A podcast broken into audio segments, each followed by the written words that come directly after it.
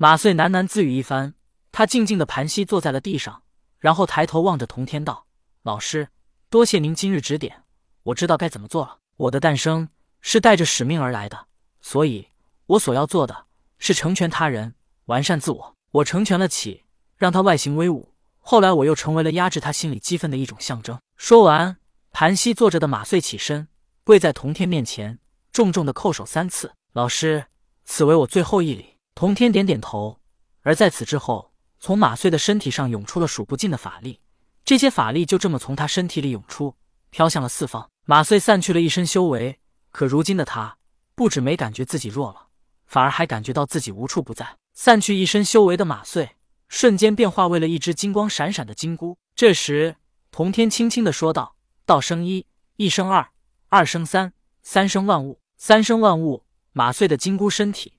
随着童天的话语，从一为二，再到三，三个金箍悬浮在童天的面前，其上有道道的五彩之气。而随着五彩之气隐没入三个金箍之内，又有数不尽的肉眼不可见的透明丝线涌入了三个金箍之内。马穗自愿舍弃一身修为，成全他人的举动，让他获得了气运。他的气运来自于更多的手镯、玉镯、项链、戒指。只要世人不忘穿金戴银，不忘装扮自身，他的气运便永远都在。而拥有修为的马穗，永远都不可能获得这样无所不在的气运。没有修为，他才能放下一切，忠实的去执行他诞生的使命。虽然有人是因为虚荣心而选择外在装扮，还有人是为了让婴儿长命百岁，给他们戴上长命锁。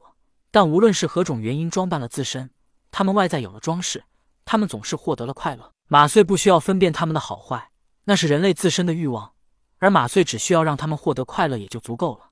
这是他的使命。也是所有装饰品的使命。马穗化为三个金箍，漂浮在童天的面前。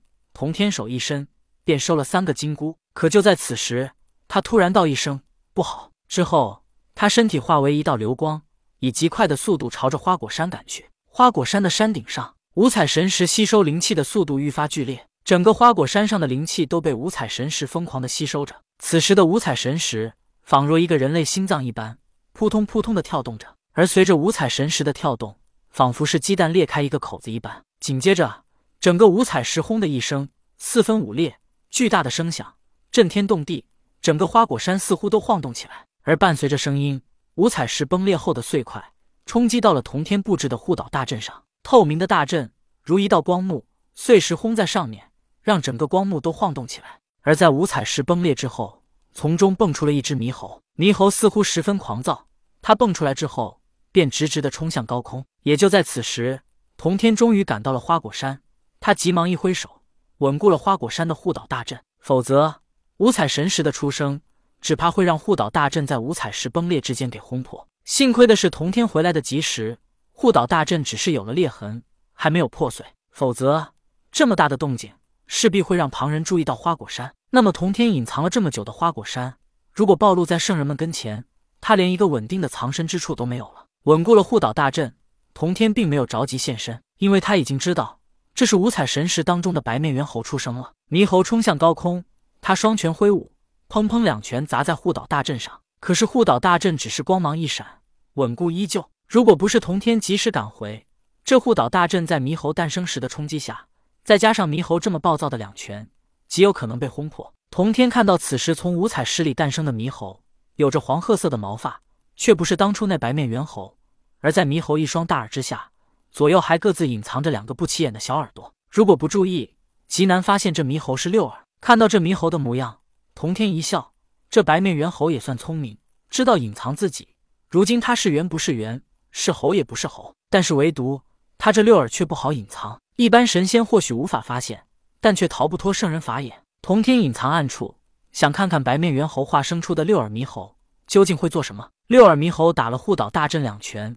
却无法将大阵给打破，他又疯狂的捶打了几下，可护岛大阵只是晃了晃，依旧坚挺如故。六耳猕猴恼怒，他当时来的比较晚，并不像妲己、朱刚烈等人知道出阵的方法，对此他是一无所知，以为凭借强力便能破开，但可惜的是，他根本就做不到。六耳猕猴恼怒，悻悻的落到了地面之上，他十分恼怒。猛然间，他想起了当初他还未诞生之时，有两个赤尻马猴。